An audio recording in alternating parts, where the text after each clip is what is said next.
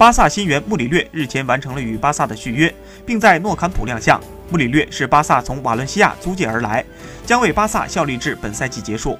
据报道，巴萨将为穆里略支付两百万欧元的租借费，在赛季结束时，巴萨可以用两千五百万欧元买断他。乌姆蒂蒂和威尔马伦都遭遇了伤病困扰，穆里略的到来是为巴萨目前人员紧缺的中卫位置注入新鲜血液。